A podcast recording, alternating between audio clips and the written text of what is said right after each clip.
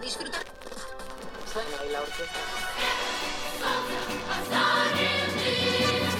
עם שידכא עם אחר, הוא בעצמו לא יהיה חופשי. גל חדש, הפודקאסט של חדש תל אביב. שלום חברות וחברים, אני דורי אלונקה, ואני שמחה ונרגשת להצטרף לצוות המגישים של גל חדש, הפודקאסט הכי רדיקלי בקמפוס. איתי נמצא אסף טלגם, מזכיר תא הסטודנטים של חדש באוניברסיטת תל אביב. הזמנתי אותו לאולפן כי בשבוע שעבר התקיימו הבחירות לאגודת הסטודנטים באוניברסיטת תל אביב, חיפה ובאר שבע, ורציתי לדבר איתו קצת על זה. אגודת הסטודנטים זה גוף שמוכר לכל מי שלמדה באוניברסיטה וגם למי שלא, וחשוב להבין מה התפקיד שלו בחיים שלנו, ולמה זה רלוונטי לנו כפעילות פוליטיות. נשמע מאסף קצת על תוצאות הבחירות, המשמעות שלהן, על הפעילות של חדש באגודה ובכלל על מאבקים שמאליים בקמפוס. אבל שנייה, לפני הכל, אי אפשר בלי לייק, subscribe ודירוג. יש לנו גם ערוץ וואטסאפ בו תהיו הראשונות לשמוע על כל פרק שיוצא. את כל הפרטים אפשר למצוא ב description. זהו, אפשר להתחיל. שלום אסף, תודה שבאת. Uh, טוב, אז אולי נתחיל בלשמוע קצת על הבחירות שהתקיימו עכשיו. אה, טוב אז אה, בעצם אה, לפני פחות משבוע היו בחירות לאגודת הסטודנטים בתל אביב והתא שלנו כמובן התמודד כפי שהוא התמודד בשנתיים האחרונות ובסיום ספירת הקולות הגענו לתוצאה של שלושה מושבים במועצת האגודה מתוך אה, 75 מושבים. עכשיו זה ירידה ביחס לשנה שעברה בה זכינו בחמישה מושבים אבל בסך הכל אנחנו עדיין מרוצים מהתוצאה. אה, קיבלנו מעל 500 קולות של סטודנטים שזה בערך 9% מכלל הסטודנטים שהצביעו בקמפוס. זה בעצם היה באוניברסיטת תל אביב. אה, אולי קצת אה, להבין על המבנה של המושבים, של האגודה, מה בעצם... אה, מהמם. אז בעצם? הבחירות הם התקיימו לגוף שנקרא מועצת אגודת הסטודנטים. בעצם אגודת הסטודנטים היא בעצם יש לה רשויות קצת כמו לשלטון במדינה ומועצת האגודה זה מה שדומה לכנסת. אז אה, יש אה, מושבים שמוקצים לכל אה, חוג או כמה חוגים ביחד והם בעצם אזורי בחירה. אז לדוגמה החוג למשפטים הוא שלושה אזורי בחירה נפרדים. בית ספר להיסטוריה תארים מתקדמים זה אזור בחירה אחד. החוג לכלכלה זה אזור בחירה עם שני מושבים, החוג לסיעוד גם שני מושבים, החוג לניהול חמישה מושבים. אז ככה ביחד כל אזורי הבחירה האלה מרכיבים את מועצת האגודה שיש בה כאמור אה, 75 נציגים ונציגות של הסטודנטים. מלבד מועצת האגודה יש את הנהלת האגודה שזה בעצם יותר דומה לממשלה אם אנחנו ממשיכים בדימוי הזה של הפרדת הרשויות. אה, מועצת האגודה היא זו שבוחרת את הנהלת האגודה אה, והיא גם הגוף שאמור לקבוע את המדיניות של האגודה אה, ככלל. אז הבחירות הן באמת מתקיימות בשיטה כזו אזורית כאשר אנחנו מציבים כתא מועמדים בחוגי הלימוד השונים. הצבנו בסך הכל תשעה מועמדים בבחירות האלה מתוכם שלושה נבחרו. בבאר שבע לעומת זאת במועצת האגודה יש רק אה, 33 מושבים מתוכם uh, זכינו השנה בתשעה. אז זה הישג מאוד גדול לתא הסטודנטים שלנו בבאר שבע ואנחנו uh, מאוד גאים בהם ומברכים אותם על ההישג. הזה. שמחים בשמחתם. אה, אז אולי לשאול בעצם, אה, שווה לנו פשוט קצת לנסות להבין, אנחנו הרי מכירות את האגודה, אני כסטודנטית לשעבר, סיימתי בשנה שעברה, אה, ואני כן יחסית הייתי מחשיבה את עצמי מעורה בפוליטיקה של האוניברסיטה, ובכל זאת אה, אגודה, אה, אני חושבת עליה, אז אני חושבת על אה, כזה קופסאות אוכל בתחילת שנה, פנג'ויה, אה, דמי... אה, דמי רווחה שצריך לשלם וכל שנה מתלוננים ומחפשים איך אה, לצאת מזה. אז מעבר בעצם לתפקידים האלה שכולם אה, מכירים, מה בעצם התפקיד של אגודה באוניברסיטה, מה היא אמורה לעשות עבור הסטודנטים, מה הרקע, מה ההיסטוריה שלה ומה בעצם חדש עושה בתוכה. אה, שאלות מצוינות, אה, אני אנסה להסביר. אז אה, באמת האגודה אנחנו מכירים אותה בעיקר מפעילויות שקשורות לתחום הרווחה או לזכויות האקדמיות של הסטודנטים ואלה אכן דברים חשובים לא צריך לזלזל בהם זה בהחלט חשוב שיהיה גוף שמייצג את הסטודנטים ועושה את הדברים האלה לרווחתם ולמען האינטרסים שלהם בקמפוס. אבל בעשורים האחרונים מה שאנחנו רואים זה תהליך דה-פוליטיזציה של אגודות הסטודנטים. אם בעבר האגודות היו מרשות לעצמן אה, לבטא עמדות פוליטיות אה, כולל בנושאים שקשורים בקמפוס, למשל אה, זכויות של עובדות הניקיון, או שוויון בין סטודנטים יהודים וערבים, אה, וגם בנושאים שמחוץ לקמפוס, אה, למשל שסטודנטים יבטאו אה, עמדה כלפי מדיניות הממשלה, כלפי הכיבוש בשטחים, כלפי שאלות מדיניות. ובשנים האחרונות אז אנחנו רואים את זה פחות ופחות. המגמה הרווחת כחלק מהניאו-ליברליזציה של החברה ב- בישראל זה דה-פוליטיזציה של מוסדות כאלה.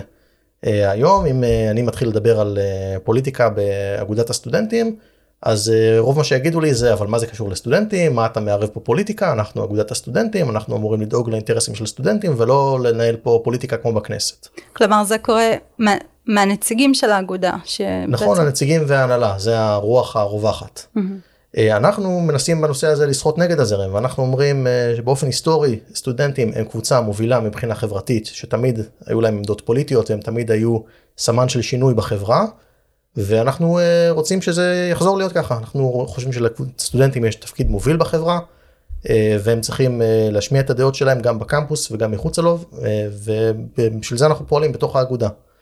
אנחנו למשל חושבים שנושא של שכר הלימוד זו שאלה פוליטית שמשפיעה באופן ישיר על הנגישות להשכלה הגבוהה בישראל ועל החיים של הסטודנטים ולכן מוכרחת להיות לנו עמדה בשאלה הזו. אנחנו חושבים שהזכויות של העובדים שנמצאים איתנו בקמפוס בין אם זה המרצים מהסגל הבכיר מהסגל הזוטר אם זה עובדות הניקיון שמועסקות דרך חברות קבלן אם זה עובדי המנהלה. אלה סוגיות שצריכות לעניין אותנו במי שנמצאים בקמפוס ורוצים שהקמפוס יתנהל בצורה הטובה ביותר. כל השאלות האלה הן שאלות פוליטיות ואנחנו מנסים לשים את זה על סדר היום. ולפעול לשינויים ברוח הערכים שלנו של שלום, שוויון וצדק חברתי. אז הזכרת שם כמה מאבקים שבאמת חדש סטודנטים, אתה, חד... אתה הסטודנטים של חדש לקחו בהם חלק. אולי אני אתחיל בלשאול על המאבק של שכר לימוד. אנחנו יודעים שכן היו כמה מאבקים של סטודנטים בעבר, לא בהכרח של חדש אפילו, אבל שניסו לקדם את הרעיון של הוזלת שכר לימוד או הפחתה או איזשהו סבסוד.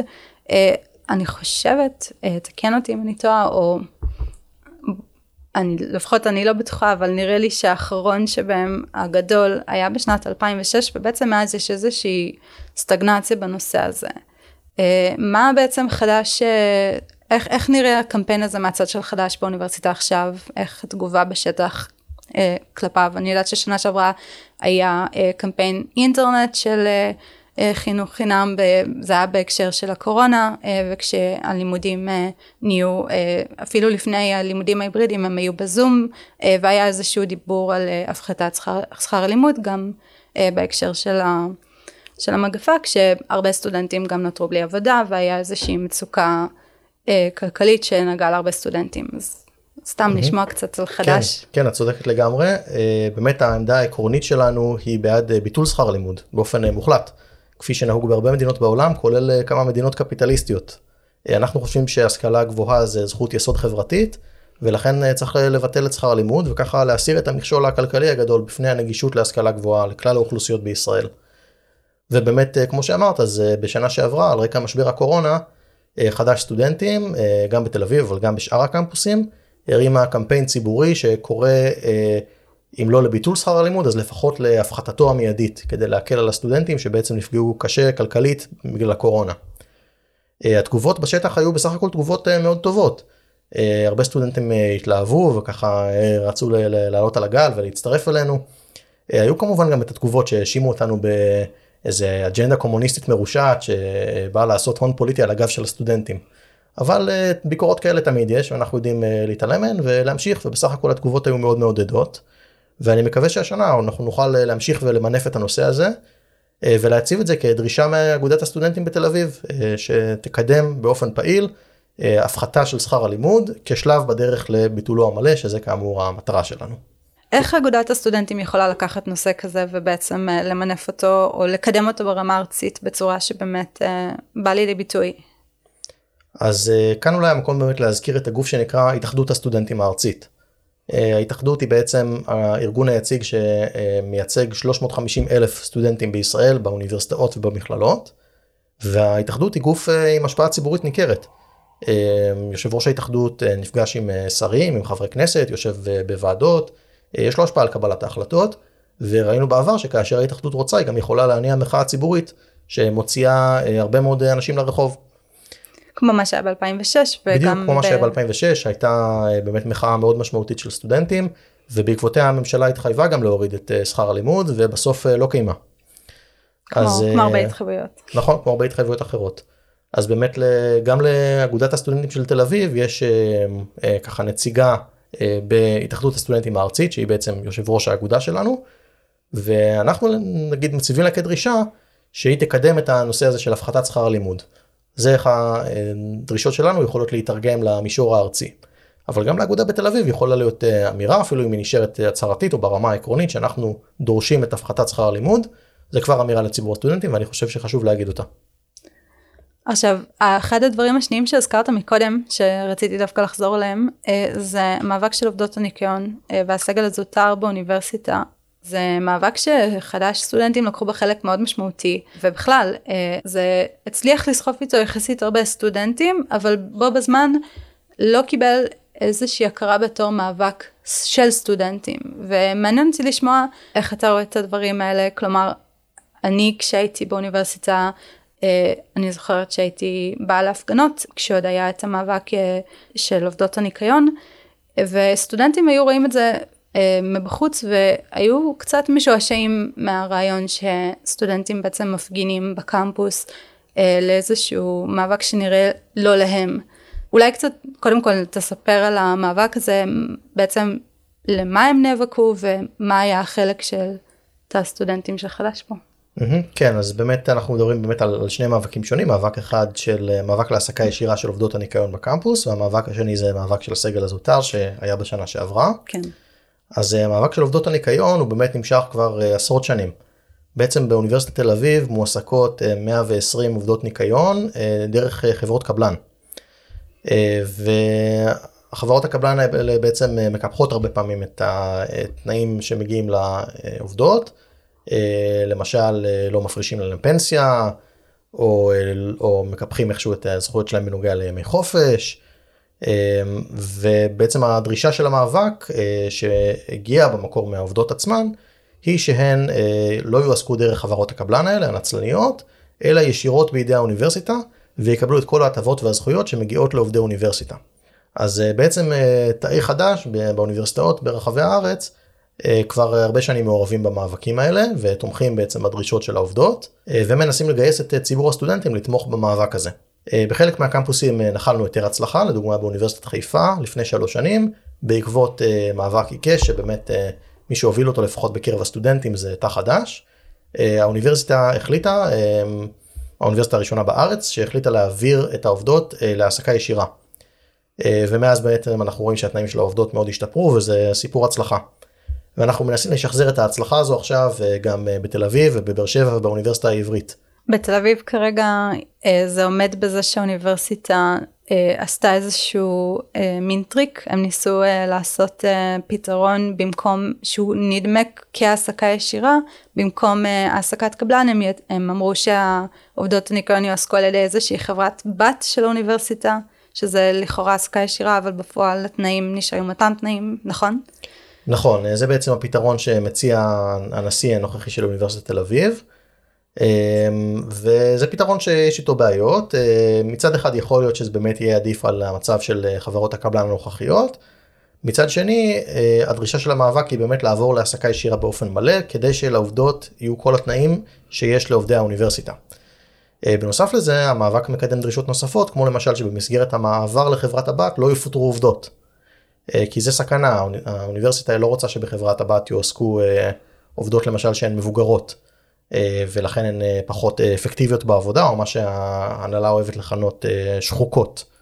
אה, רוצים אה, עובדים נורא. צעירים, כן, ולכן אה, בעצם במסגרת המעבר הזה יש עובדות שעלולות להיפגע. אז אה, אנחנו בזמן שאנחנו ממשיכים אה, לדרוש העסקה ישירה אנחנו גם דורשים שזכויות של העובדות אה, לא ייפגעו.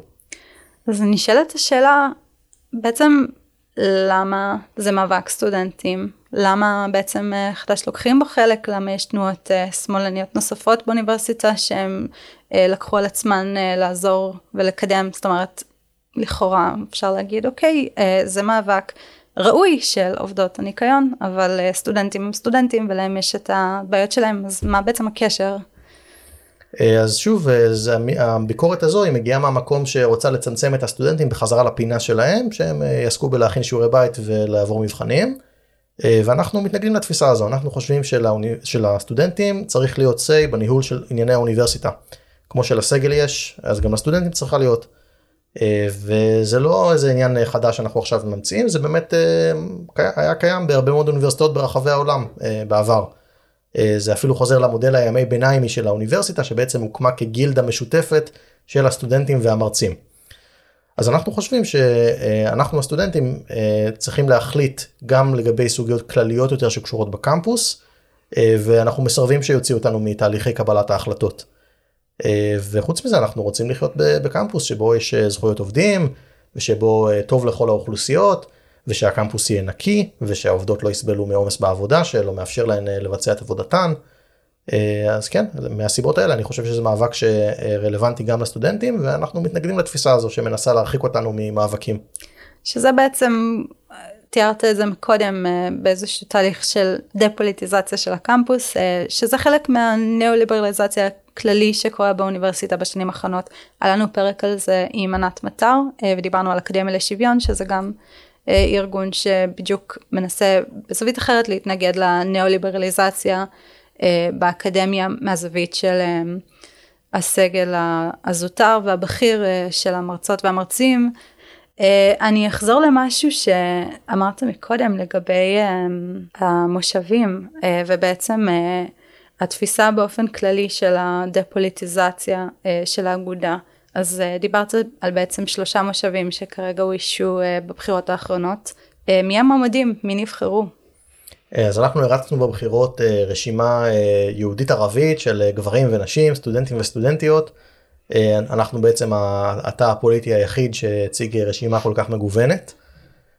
האמת שאולי כדאי שאני גם אגיד שבעצם כחלק מאותה דה-פוליטיזציה שעליה דיברנו, אנחנו בעצם אחד מרק שני תאים בקמפוס שהתמודדו בצורה מוצהרת לבחירות לאגודה. רק בעצם התא שלנו, של חד"ש, ותא עומדים ביחד. אה, בעבר האגודה נשלטה באופן מאוד ברור על ידי תאים, אה, מסורתית זו הייתה מפלגת העבודה ששלטה באגודה בתל אביב, ולפני אה, משהו כמו שש שנים, התא של הדור החדש, בעצם התא שהיה של מפלגת העבודה, החליט לפרק את עצמו. ומאז ההשתייכות המפלגתית הפוליטית הזו בתוך האגודה מאוד דעכה. והיום בעצם יש רק אותנו ואת עומדים ביחד. שמתמודדים כתאים. כל השאר הם אה, נציגים אינדיבידואליים שלא משתייכים באופן מוצהר לארגון פוליטי כזה או אחר. שראוי להגיד בהקשר הזה עומדים ביחד הם, אה, עם ערכים מאוד קרובים לשלנו, כלומר חדש ועומדים ביחד הם, אה, שתי תנועות שמאלניות באוניברסיטה עם דעות דומות, עמדות דומות לגבי מאבק של עובדות הניקיון ושל הסגל הזוטר, כלומר יש פה איזשהו, זאת אומרת בעצם התנועות היחידות כמו שאמרת שהן אה, רצות כתאים אלה תנועות שמאלניות. אה, איפה הימין? מה, מה קורה? איפה לא, המרכז? אל תדאגי, הימין לא, מקומו לא נפקד מהאגודה, הוא נוכח מאוד אה, בתפיסות שלו, בערכים שלו, אבל זה נכון שאין כוח ימין מאורגן שנמצא בתוך מועצת האגודה. מדי פעם יש נציגים ככה של נגיד של אנשים שקרובים לליכוד או לאם תרצו שנבחרים למועצה, אבל הם לא עושים את זה באופן גלוי. הם בכוונה לא, לא רצים ככה תחת הכותרת של תא הליכוד. אה, אבל אה, כל התפיסה הזו של אה, הפוליטיות במרכאות כפולות של האגודה, אז ברור שזה לא נכון, ברור שהאגודה היא במהותה ארגון פוליטי, זה פשוט הפוליטיקה של הממסד, ולכן היא הרבה פעמים שקופה מאוד לאנשים שנמצאים בתוך הארגון. אבל למשל התפיסה הזו שאנחנו לא צריכים להתערב במאבקי עובדים שקורים בקמפוס, זו תפיסה ימנית, והיא התפיסה שמושלת באגודה. ונכון, אנחנו תאי השמאל, חדש ועומדים ביחד, שאנחנו בהחלט קרובים אליהם ורואים בהם שותפים שלנו בהרבה מהמאבקים. אה, אנחנו בעצם הכוחות המאורגנים שמנסים אה, לאתגר את התפיסה הזו. ואיך זה הולך מבחינת uh, כזה יום בחיי? כלומר, uh, נבחרו שלושת המועמדים שלנו, uh, אולי אפשר uh, להגיד מי הם גם uh, בהזדמנות הזאת. אוקיי, okay, אז גילוי נאות, אני uh, נבחרתי בבחירות, אני נציג במועצת האגודה מטעם בית הספר להיסטוריה. Uh, נוסף אליי uh, נבחרה uh, חברתנו, חברת סניף uh, תל אביב, אמילי אוריאל, שהיא נציגת uh, בית הספר לפילוסופיה. אה, ונבחרה עוד חברה מעתה בשם אה, סולפה מחול, שהיא נציגת הסטודנטים לתיאטרון ולמוזיקה. אה, בעצם מתוך תשעה מועמדים שהרצנו, אז אלה השלושה שנבחרו. היו לנו עוד כמה מועמדים שהיו קרובים וממש הפסידו בהפרש של כמה קולות. אמ, גם בפקולטות שאין לו מדעי רוח אה, ואמניות, נכון? אה, בוודאי, הנדסה. כן, היה לנו מועמד מאוד חזק בהנדסה, סולטן קיבל 181 קולות, אה, לצערנו לא נכנס, גם בניהול היו לנו מועמדים חזקים, אבל אה, לפעמים דווקא יותר קל לנו במקומות שאחוז ההצבעה הוא אה, נמוך יותר, כי אז קבוצה מאורגנת של אקטיביסטים אה, שעושה עבודה טובה יכולה אה, להשפיע יותר. כן. אז בעצם אה, נבחרו שלושת המועמדים ועכשיו יושבים בפגישה של האגודה ורוצים לקדם את אחד הנושאים שדיברת עליהם, את הוזלת שכר הלימוד או ביטולו לחלוטין, או לקחת חלק במאבקים של סגל זוטר או של עובדות הניקיון שקורים בקמפוס. אה, או למשל מאבק המעונות שהיה מאבק מאוד גדול גם בשנה שעברה שאולי תכף נזכיר גם אותו בשתי מילים. אה, מה, איך נראה תהליך פוליטי כזה ומה ההתנגדויות שנתקלים בהן? נגיד למשל אני יכולה להגיד מה, מהצד אה, בפייסבוק רק מההתרשמות הכי אה, אה, שטחית שלי כ, כצופה מהצד אני רואה את התגובות של אה, אה, חברי, של אה, סטודנטים אה, בכל מיני קבוצות פייסבוק, כמו קבוצת פייסבוק הגדולה של אוניברסיטת תל אביב, אה, והרבה פעמים הן מאוד לא חיוביות, כלומר, אה, ל, ל, כלפי אה, אה, ניסיונות אה, כאלה ואחרים של אה, חד"ש להוביל אה, מאבקים פוליטיים. אז איך נראה ההתנגדות של הנציגים עצמם? סתם מעניין מבחינת... אוקיי, אז בעצם הכלי הבסיסי אולי שדרכו אנחנו מנסים לקדם מדיניות במועצת האגודה זה מה שנקרא הצעת החלטה. זה כמו הצעת חוק או לא יודע, הצעת החלטה במועצת העיר או משהו כזה. אה, בעצם אנחנו מנסחים איזושהי הצעה למדיניות של האגודה ומעלים אותה להצבעה. אה, ואם היא מקבלת רוב אז היא החלטה מחייבת שמשנה את מדיניות האגודה. אה, אז לדוגמה לפני שנתיים וגם בשנה שעברה העברנו הצעות החלטה שאומרות שהאגודה תתמוך במאבק עובדות הניקיון להעסקה ישירה. וזכינו ברוב, אה, מועצת האגודה השתכנעה ובעצם ההצעות האלה עברו והפכו לחלק ממדיניות הרשמית של האגודה. כלומר, הצגתי את זה אולי קצת לא לך, זה לא שבהכרח נכנסים ונתקלים בקיר בהתנגדות, בהכרח, זה לא שיש איזשהו... אה, לפעמים כן, לכן אוקיי. צריך באמת להפעיל שיקול דעת מה יכול לעבור ומה לא יכול לעבור. למשל, אם מחר בבוקר אה, אנחנו נעלה הצעת החלטה שאגודת הסטודנטים מתנגדת לכיבוש אה, בשטחים הפלסטינים. אז כן, לצערי ההצעה הזו לא תעבור. יגידו לי שזה נושא פוליטי ושזה לא בקונצנזוס ומה זה קשור לסטודנטים ויכשילו את זה. אבל יש דברים שבהחלט אנחנו יכולים לקדם, יש לנו השפעה ויש לנו יכולת להעביר הצעות. אז אולי שווה כן אה, לדבר אה, בשתי מילים על מאבק המעונות, אה, כי אה, מה שקרה שם זה באמת, אני חושבת, אה, די נורא, כלומר, יש כל מיני אספקטים של מעונות הסטודנטים שהם לא הכי אה, חיוביים, אפשר להגיד, אה, אבל אני חושבת שזה כן מאבק ש...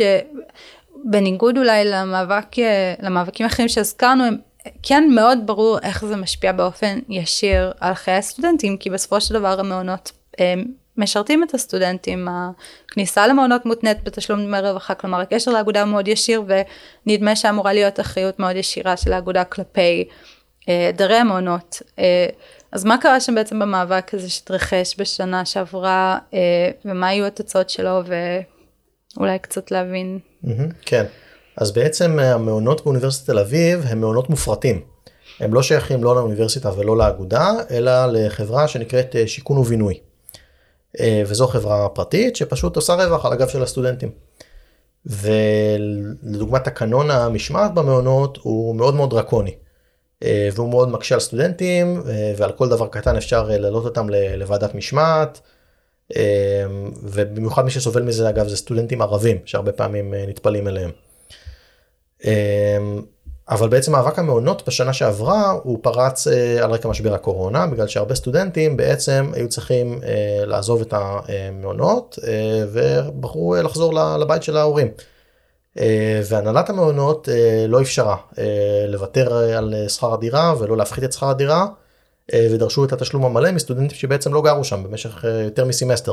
כלומר זה לא רק שהם לא, לא אפשרו לדלג על תשלומים אלא הם גם אפילו לא הסכימו לשחרר מחוזים כלומר אם רצית לחזור להורים ובסדר לוותר על החוזה שיש לך מול ההנהלה ולוותר על החדר במעונות או על הדירה.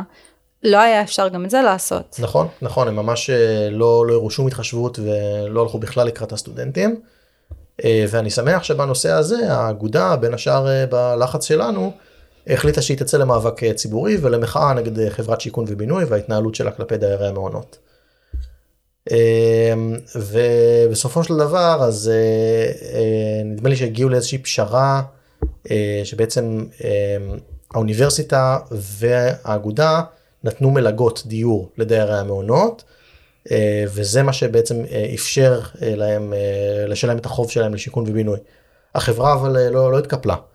אה, אז זה, זה אולי הישג אבל זה הישג חלקי. כלומר, החברה לא התקפלה, אבל האגודה הצליחה איכשהו אה, לקחת חלק מהנטל עליה, בין היתר באמצעות אה, כספי אה, רווחה, נכון? נכון, אה, חלק מהכסף באמת הגיע אה, ממענקים שההתאחדות קיבלה מהמדינה, אה, התאחדות הסטודנטים הארצית קיבלה אה, מהממשלה אה, במסגרת אה, הסיוע לקורונה, אה, וחלק מהכסף הגיע מהאוניברסיטה וחלק מהאגודה עצמה, מהתקציבים שלה.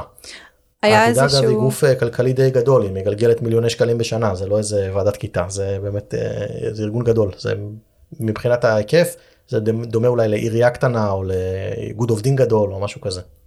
כן, והיה כזכור לי איזשהו אה, תהליך אה, דיון די ציבורי של האגודה אה, אל מול הסטודנטים לגבי מה לעשות בעודף הכספים שנשארו מתשלום דמי הרווחה באותה שנה, אה, כשלא הייתה, לא היה את הפנג'ויה ולא היו דברים אחרים שבגלל הקורונה יום הסטודנט או דברים אחרים שנדחו, וכן היה איזשהו תהליך אה, שקוף מול הסטודנטים לגבי מה לעשות עם הכסף, אה, ובסופו של דבר כן הייתה אה, זאת אומרת, הרבה, הרבה באמת אה, דיברו בעד אה, לטוב, אה, לנווט אותם לטובת אה, תמיכה וסיוע כלכלי.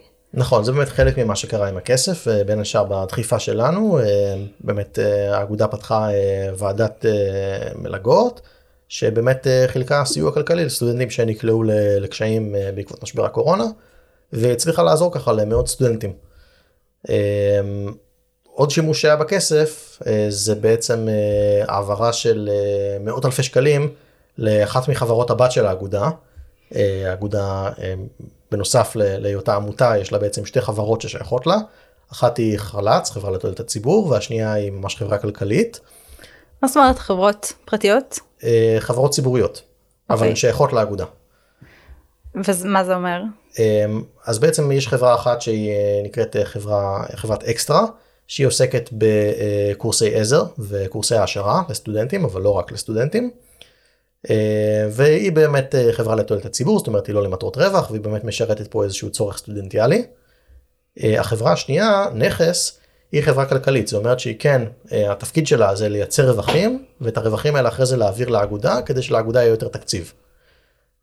והחברה הזו מתעסקת בכל מיני דברים שלא בהכרח קשורים לקמפוס. בעיקר זו חברה שעוסקת בהפקת אירועים, לבנות אה, במות, לעשות אה, סאונד, אה, כל, כל מיני דברים כאלה. אירועים שקורים בקמפוס. לא רק, לא רק, אה, זה התחיל מאירועים שקורים בקמפוס, אבל אה, זה התפשט עכשיו להמון מקומות אחרים, אה, ורק לאחרונה בעצם החברה הזו אה, חתמה על אה, איזשהו חוזה עם התאחדות הסטודנטים אה, הארצית. אז אז- זו פעם ראשונה ששמעתי על דבר כזה. כן, כן, זה ממש אה, מין איזה קפיטליזם כזה בחסות אגודת הסטודנטים. אה, אגב, זו חברה שגם אה, מנהלת אה, מועדון צרכנות, לא יודע אם ראית את כרטיסי האשראי של טאו, שזה משולב עם כרטיס סטודנט. יש לי כזה, לא נעים לומר, פטור מעמלות, אבל כן, כן, יש לי. בדיוק, אז אה, זה אחד מה, מהמוצרים של חברת נכס, שנכס מנהלת. אה, אוקיי. אז האגודה בעצם, לא רק בתל אביב בעצם, זו בעצם, אלה חברות ציבוריות בבעלות אגודת הסטודנטים של תל אביב. נכון. אבל האגודה ברמה הארצית מתנהלת באופן דומה, כלומר זה גוף שבסופו של דבר, אה, או, זאת אומרת, הוא אה, נמצא שם כדי אה, לשרת את הסטודנטים, אבל יש לו מטרות רווח מסוימות, או שהוא אה, מונע מאיזשהו אה, מקור אח- אה, מנגנון של הכנסות אה, מסוים. נכון, אה, התאחדות הסטודנטים בעצם, אה, הדוגמה הכי מובהקת זה שיש לה אה, מניות באיסתא, אה, חברת הנסיעות. אה, וכן, וזה מגלגל אה, להתאחדות אה, רווחים אה, מאוד יפים. ההאשמה בדרך כלל כלפי ההתאחדות זה לא שהיא מנסה ל- ל- להתעשר, אלא שהיא משמשת מקפצה לפוליטיקה, לראשי ההתאחדות, ואנחנו ראינו את זה באופן מאוד מובהק בשנים האחרונות. עם אנשים כמו רם שפע ולפניו איציק שמולי, שבעצם השתמשו בהתאחדות הסטודנטים כדי אחרי זה להתברג כחברי כנסת, בדרך כלל במפלגות המרכז או המרכז שמאל. אז כמו שאמרת האגודה, אה, אפילו שהרבה פעמים אוהבים להגיד שהיא לא גוף פוליטי ושזה רק בשביל סטודנטים ולא רוצים לנקוט צעד, בסופו של דבר זה מנגנון מאוד פוליטי שעובד ב... באותה בירוקרטיה כמו בפוליטיקה המדינית, אה, ובסופו של דבר הצורה שבה התהליכים קורים בתוכה היא די דומה אפשר להגיד. כן חד משמעית כן לגמרי הרבה פעמים אלה שצועקים הכי חזק אה, אנחנו נגד פוליטיקה אנחנו לא פוליטיים בסוף אותם רואים בכנסת. אז ראינו שהאגודה היא אה, לכל דבר ועניין גוף פוליטי שמשרת את המטרות בעצם את האינטרסים של הסטודנטים בקמפוס אבל גם עובד כמנגנון פוליטי לכל דבר ועניין. אה, והחשיבות של אה, הנוכחות של תא חדש סטודנטים אה, בתוכו היא מאוד משמעותית. אולי רק לשאול איך אתה כנציג רואה את התפקיד שלכם כתא סטודנטים שמייצג את חדש באגודה, בקמפוס. אז באמת אולי זה המקום להדגיש שהפעילות של תא חדש היא גם בתוך האגודה אבל לא רק אנחנו פועלים בהרבה מישורים בתוך האוניברסיטה ואנחנו רואים את התפקיד שלנו בעצם כלארגן את הציבור הסטודנטים היהודים והערבים למאבקים ציבוריים אה, למען שלום, למען שוויון, למען דמוקרטיה וצדק חברתי, אה, ואנחנו חושבים שיש לנו תפקיד גם בתוך הקמפוס וגם מחוצה לו בחברה הכללית. אז תודה, אסף, אה, תודה רבה שבאת. תודה על ההזמנה. ואם יש משהו שכולנו יכולים להסכים עליו, זה שאחרי השנתיים האחרונות נמאס לכולם בבחירות. אבל הבחירות לאגודת הסטודנטים באוניברסיטאות זה משהו ששווה לקחת רגע לחשוב עליו. בניגוד למה שאולי נדמה לנו, אגודת הסטודנטים לא קיימת רק בשביל להביא לנו קופסאות אוכל בתחילת שנה ולהוציא אותנו לפנג'ויה. המטרה של הארגון הזה בסופו של דבר היא לסייע לסטודנטים ולדאוג לאינטרסים שלהם, ואפשר וצריך להשתמש בפלטפורמה הזאת כדי לקדם את הדברים שנוגעים לנו, ולהציף את המאבקים שמשמעותיים עבורנו כסטודנטים, כאזרחיות וכבני אדם. אז עד כאן להיום גל חדש. חורשות למבחן בחדווה 2, עומדים בתור לקפה בגילמן, תכתבו לנו בינתיים, אנחנו בכל מקום שאפשר להיות בו, יוטיוב, ספוטיפיי, אפל מיוזיק וכל אפליקציית פודקאסטים שיש לכם. אם אתם רציניים באמת, בואו לקבוצת הוואטסאפ הבלעדית שלנו, בה תהיו הראשונות לדעת כשיוצא פרק חדש, ואם אהבתן את מה ששמעתן, תשתפו, תדרגו, תספרו לחברות ולדודים, תעזרו לנו להגדיל את הגל. זה גם המקום להודות לאוריק הגן על ההקלטה, העריכה והסאונד, לתומר שור על הכתיבה, ושירי מרמשטיין על הגרפיקה, ולכל שאר צוות הפודקאסט, אבל הכי חשוב, אתן, המאזינות והמאזינים שלנו. תודה רבה שוב לאסף, אני הייתי דוריאל ונתראה בבחירות הבאות.